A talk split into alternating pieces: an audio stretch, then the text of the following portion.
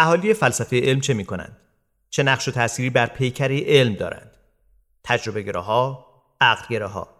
هر کدام درباره علم چگونه فکر می کنند و چه می گویند؟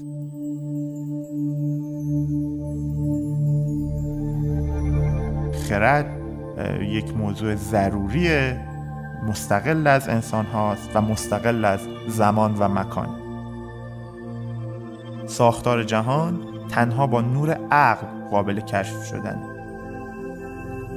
تا کجا می‌تونیم به روش هایی که در علم وجود داره اعتماد کنیم؟ کانت مهمترین آدمی بود که ریشه تموم استدلال ها و دلایل برای وجود خدا رو زد.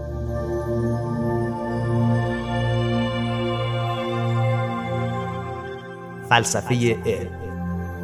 کاری از بنیاد جایزه چرا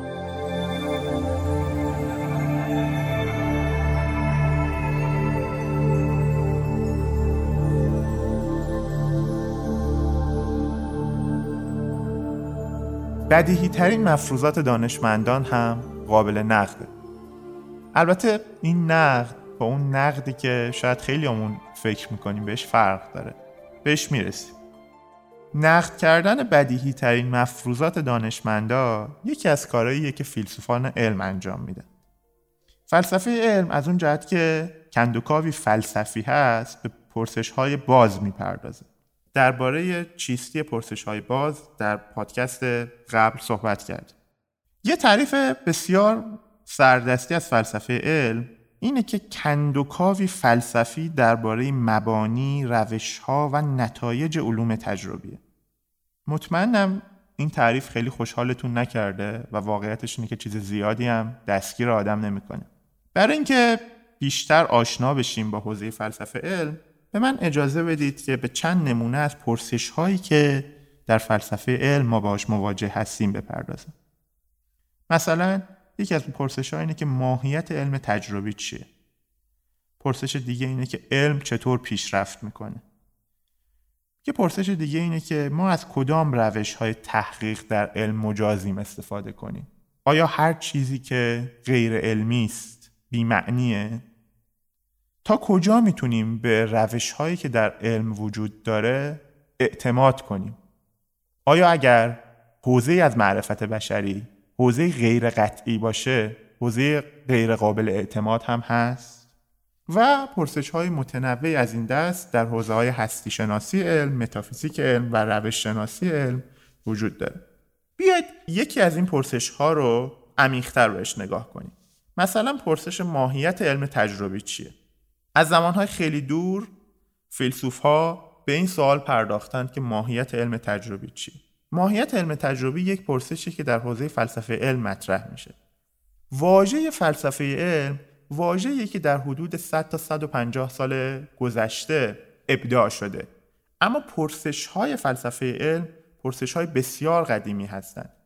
ما فیلسوفانی داریم از پیش از سقرات که به ماهیت علم تجربی پرداختند و تلاش کردند که حوزه علم تجربی رو روشن کنند برای ما از همون زمانهای دور فیلسوفا به دو گروه تجربه گرا و عقل گرا تقسیم بندی می شدن. این اواخر هم یک رویکرد دیگه ای مطرح شده که بیشتر در حوزه جامعه شناسی و جامعه شناسی علم هست که بهش میگن رویکردهای اجتماعی علم. ما درباره تجربه گراها، عقل گراها و افرادی که رویکرد اجتماعی به علم دارند در همین پادکست اندکی صحبت می‌کنیم.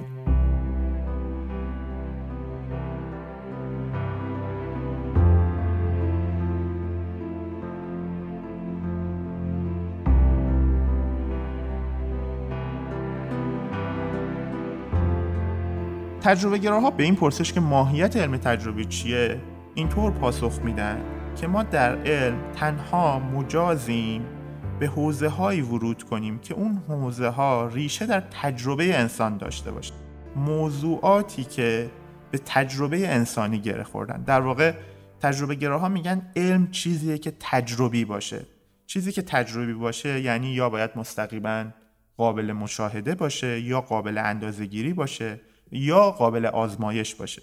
یا دست کم غیر مستقیم به مواردی مرتبط هست به موضوعاتی مرتبط هست که اون موضوعات قابل مشاهده قابل اندازهگیری یا قابل آزمایش باشن.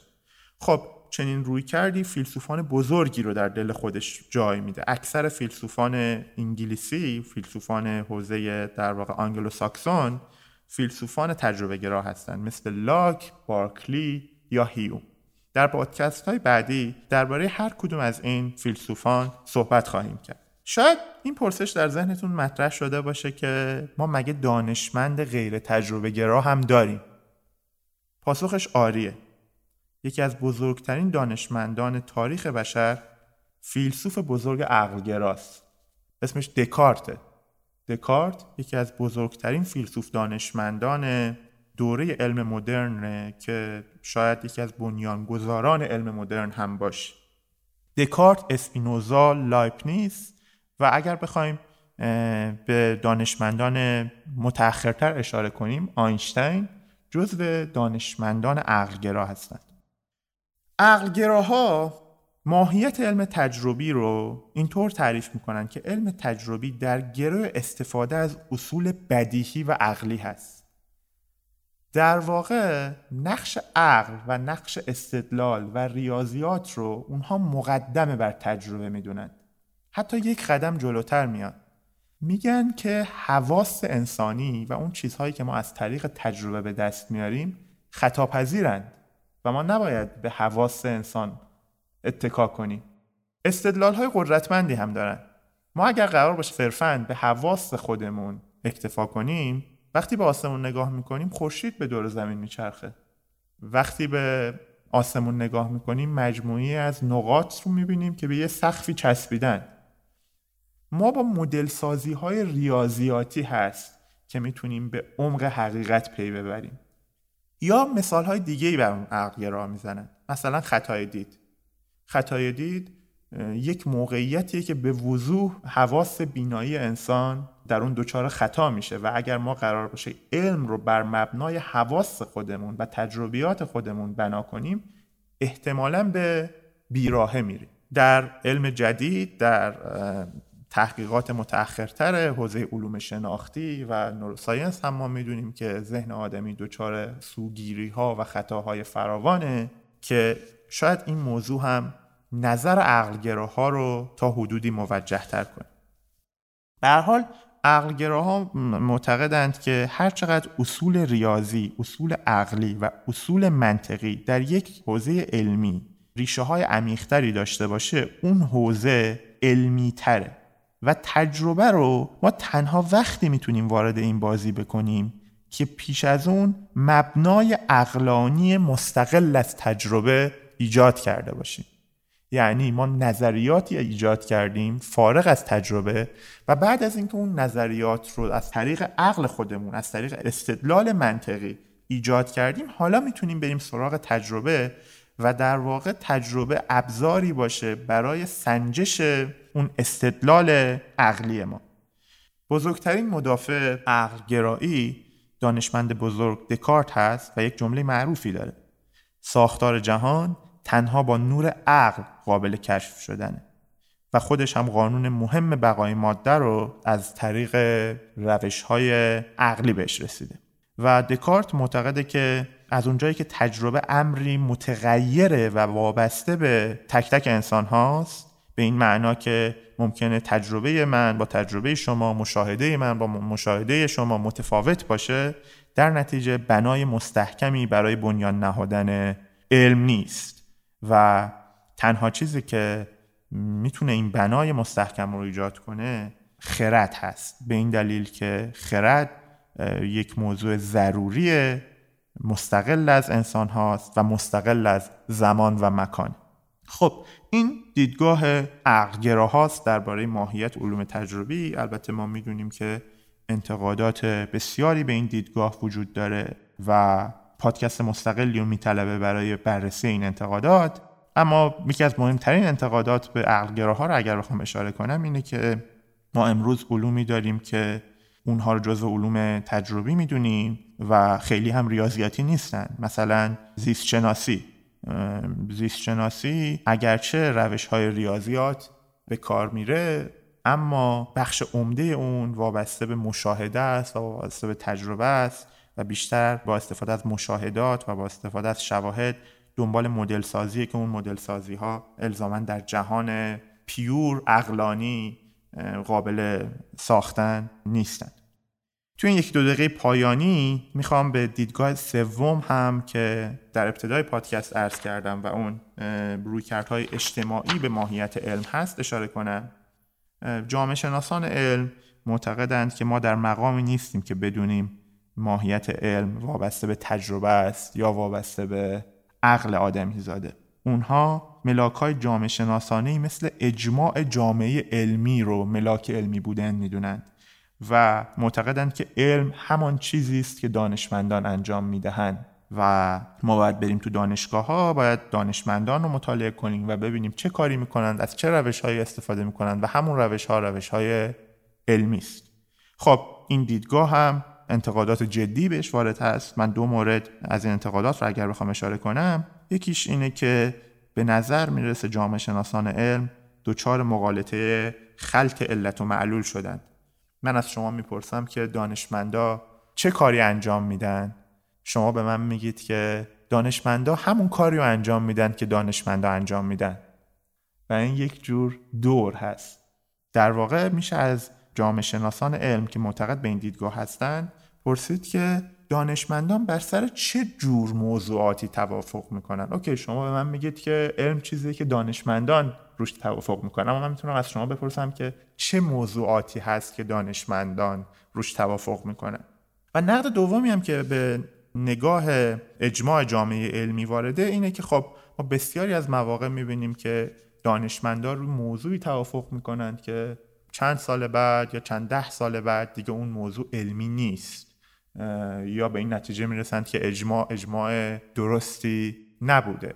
یا موردهای دیگه ای داریم. مثلا می‌بینیم که ما در یک جامعه علمی خاص ممکنه موضوعی به دلایل فرهنگی و اجتماعی مطرح بشه که در جوامع علمی دیگه مطرح نمیشه. ما امروز در ایران دانشکده طب سنتی داریم.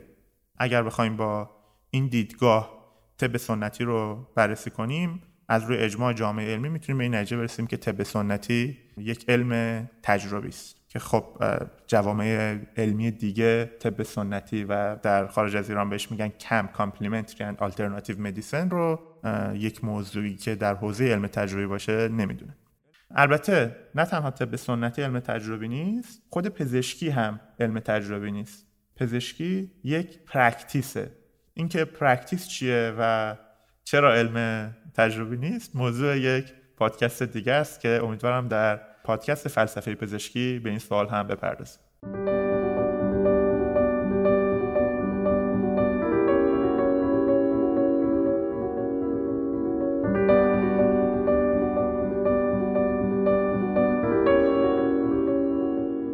در انتها یک جمعبندی انجام بدم از سه دیدگاهی که مطرح شد.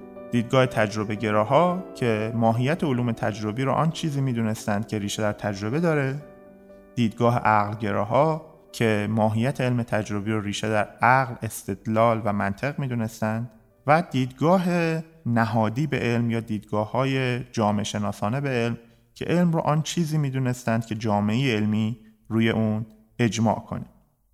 علاوه بر پرسش های اینجوری که در فلسفه علم وجود داره ما فلسفه های علم خاص هم داریم.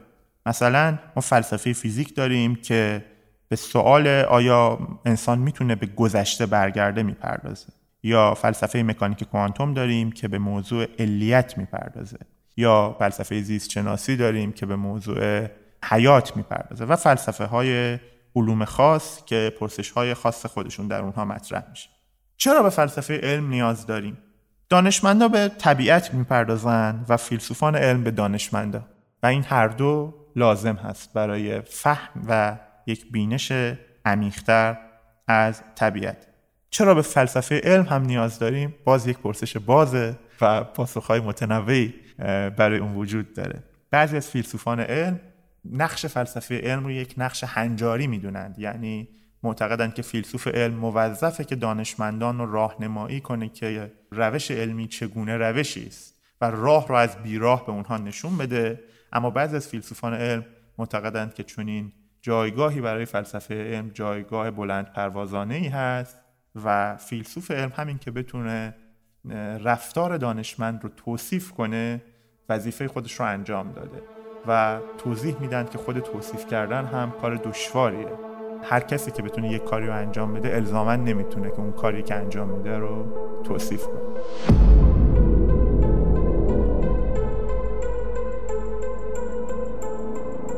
امیر حسن الان دیگه رفتیم تو دل قصه فلسفه علم و این این سه تا حالا بگیم نحله فکری که یا روی کردی که اصلا به فلسفه علم هستش و اینا. سوال اصلی من اینه که اینا آیا هم ارز همدیگه هستن؟ طولی پشت سر همدیگه هستن؟ یعنی مثلا دارم میگم تجربه گراها آیا متقدم هستن نسبت به عقل گراها یا نه؟ یعنی اصلا یه فرایند تاریخی تکاملی اینا ندارن با هم. اجازه بده اینطور توضیح بدم که تجربه گرایی و عقل گرایی دو تا سنت مهم فلسفی هستند ما عقل گراهای بزرگی در تاریخ داریم مثل دکار مثل اسپینوزا مثل لایبنیز و تجربه گراهای مهمی هم داریم. بارکلی هیوم برک و ما اتفاقا تو ایران تجربه گراها رو کمتر شنیدیم. کمتر شنیدیم. به دلایل همین الان هم که داشتی اسما رو می‌گفتی آشناهایی که داشتیم بیشتر توی عقلگراها بودن. این واقعا می‌تونه موضوع یک پادکست باشه که موضوع یک اپیزود باشه آره. که چرا در ایران ما عقلگراها رو بیشتر, بیشتر می‌شناسیم و تجربه گراها کم رنگتر هستن شاید به خاطر ترجمه اون کتاب سنجش خرد کانت نقطه که این دوتا رو به هم اتصال داده. یعنی آشتی تجربه گرایی و عقل گرایی آره. و مهمترین شاید خدمتی که کانت به بشر کرده اینه که محدوده شناخت آدمی رو تعیین کرده. تکلیف خیلی چیزا رو کانت بر اون مشخص کرد. آره. توی اپیزود باید به کانت بپردازیم. اما تو فلسفه علم در واقع این دیدگاه عقل گرایی تجربه گرایی یک ترجمه شده. عقل گراها در فلسفه علم بیشتر رئالیست ها هستند واقع گراه هستند و تجربه گراها در فلسفه علم ترجمهش میشه ضد واقع گرایی و شاخه های مختلف ضد واقع گرایی. مثلا نسبی گراها گونه از تجربه گراها هستند. خود تجربه گراها یک گروه دیگه ای داریم. فیکشنالیست بهش میگن و شاید اسمشو بذارم ترجمه درستی نمی‌دونم الان براش شاید بشه بهش گفت تخیل گرایی. من می‌خوام با مثال تئیست ها آتئیست ها و آگنوستیک ها یه تشبیهی بین این سه تا گروه تئیست ها خداباورها هستند یعنی به زرس قاطع می‌گویند جهان خداوندی دارد و خدایی هست. اینها خداپرست هستند و تئیست میشه شاید اینا رو با رئالیستا در فلسفه علم مقایسه کرد. علم به دنبال یک حقیقت مستقل از ذهن آدمی وجود دارد و علم به دنبال این حقیقت است. آگنوستیک ها بیشتر این ترجمهش میشه ندانمگراها که تو کتاب های ما قدیمتر می‌گفتن لا لاعدری لا ادری یا آره. ندانمگراها می‌گویند که آدمی در مقامی نیست که پاسخ این سوال رو بدونه که آیا خدایی هست یا نیست. ما ابزارهای لازم رو برای, برای سنجش این سوال نداریم برای این, این سوال, سوال نداریم که تقریبا تو فلسفه هم الان دیگه اکثر پاسخهای اندیشمندان جدی فلسفه به این نتیجه رسیدن که ما ابزار لازم رو نه برای اثبات خدا داریم نه برای رد خدا منظور با استدلال های عقلانی و با بله. دلیل هست کانت مهمترین آدمی بود که ریشه تموم استدلال ها و دلایل برای وجود خدا رو زد. البته کانت یه فرد به شدت معتقدی بود. دقیقا. و خودش میگه که من این کارو کردم برای اینکه جا رو برای ایمان باز کنم. معتقده که اعتقاد به خدا یک حوزه که به ایمان ربط داره و ما با علم و دلایل عقلانی نباید, نباید دنبالش بریم. چرا؟ پاسخش واضحه. برای اینکه دلایل آدمی خطاپذیره علم خطاپذیره و ما اگه امروز با یه چیز خطاپذیری چیزی رو اثبات, اثبات کنیم فردا به همون سادگی هم میشه همون سادگی هم میشه حذفش کرد. و این دوتا حوزه رو از هم برای همیشه تقریبا در تاریخ اندیشه بشر جداش جدا کرد. و گفت اون حوزه ایمانه و شما برای ایمانتون دنبال دلایل, علمی و عقلی نباشید. اینها در علم ترجمهشون تجربه گراهان. معتقدند که علم اگر به دنبال حقیقت باشد یا نباشد اگر حقیقت مستقلی در جهان هم وجود داشته باشد ما آدم ها در مقامی نیستیم که قضاوت کنیم. علم به دنبال این هست نه؟ علم باید نظریه های کارآمد برای ما بسازه. فیکشنالیستا ایتیستان حقیقتی وجود نداره بی خودم خودتون سر کار نذارید علمم اصلا حقیقتی وجود نداره که علم بخواد دنبال اون باشه هر کاری که دانشمندا می‌کنن هم می‌کنن هم, دقیقا نزدیک هم میشن آره. به اون دیدگاه های جامعه شناسانه علم. و بعضیاشون خب یه قدم فراتر میرن و به این نتیجه می‌رسن که چون حقیقتی وجود نداره علم هم یک چیزی شبیه اسطوره است. با دو زبان مختلف علم هم شبیه جادو علم هم شبیه ابزارهای مختلفی که آدم آره. اسطوره است و هر کدوم دارن از یک منظری به یه چیزی نگاه می‌کنند که اون چیزه هم وجود نداره. نداره. همین اصلا الان بین این سه تا به عبارتی نحله فکری در فلسفه علم آیا هیچ کدومشون اولویت یا دست بالا رو دارند؟ بله همونطور که در جهان اندیشه تقریبا آگنوستیک ها دست بالا رو دارن و مینستریم فلاسفه دنیا نظرشون شبیه کانته و معتقدند که ما ابزارهای لازم رو برای این نداریم که بدانیم خدایی هست یا نیست و باید از طریق ایمان بریم سراغ اون اگر می‌خوایم خدا پرست باشیم در فلسفه علم هم اردوگاه بین تجربه گراها و رئالیستا تقریبا تقسیم یعنی شده. یعنی خردگراها یعنی بین خردگراها و تجربه گراها و رئالیستا دیگه. رئالیستا رو عرض کردم ترجمه خردگراها در فلسفه علم بله. هستن. بله بله. بین این دو گروه تقسیم شده. یک گروه باریکی. از فیلسوفان فیکشنالیسم هستن که اون هم بیشتر جنبه تاریخی داره. یعنی تو دهه 70 و 80 میلادی اون گروه باریک با کارهایی مثل کارهایی که فایرابند انجام داد یا یه خورده قبلتر از اون تامسکون که نگاه های جامعه شناسانه به علم و اجتماع علمی رو پررنگ کرد در واقع مطرح هستند یه چیزی اما... یعنی یعنی مثلا ایده ها و نظری های مثلا مثل فایرابند و اینها اینها یه, باریکه است یا اینها یه باریکه است. این یه باریکه است. شاید در فیلسوفان علم چه جالب تو ایران اینو خیلی بیشتر متاسفانه آره به تو ایران انگار اینجوریه که اینها شاید یه دلیلش تک صدایی باشه. یعنی آها. ما صدای اینها رو میشنویم و راستش رو بخواین شما اگه دو واحد فلسفه تو لیسانس پاس کنید بگید وای فایرابند ولی اگه یه کمی جلوتر برید به نتایج متفاوتی, متفاوتی می‌رسید. بسیار عالی. پایان اپیزود دوم. این پادکست کاریست از بنیاد جایزه چرا.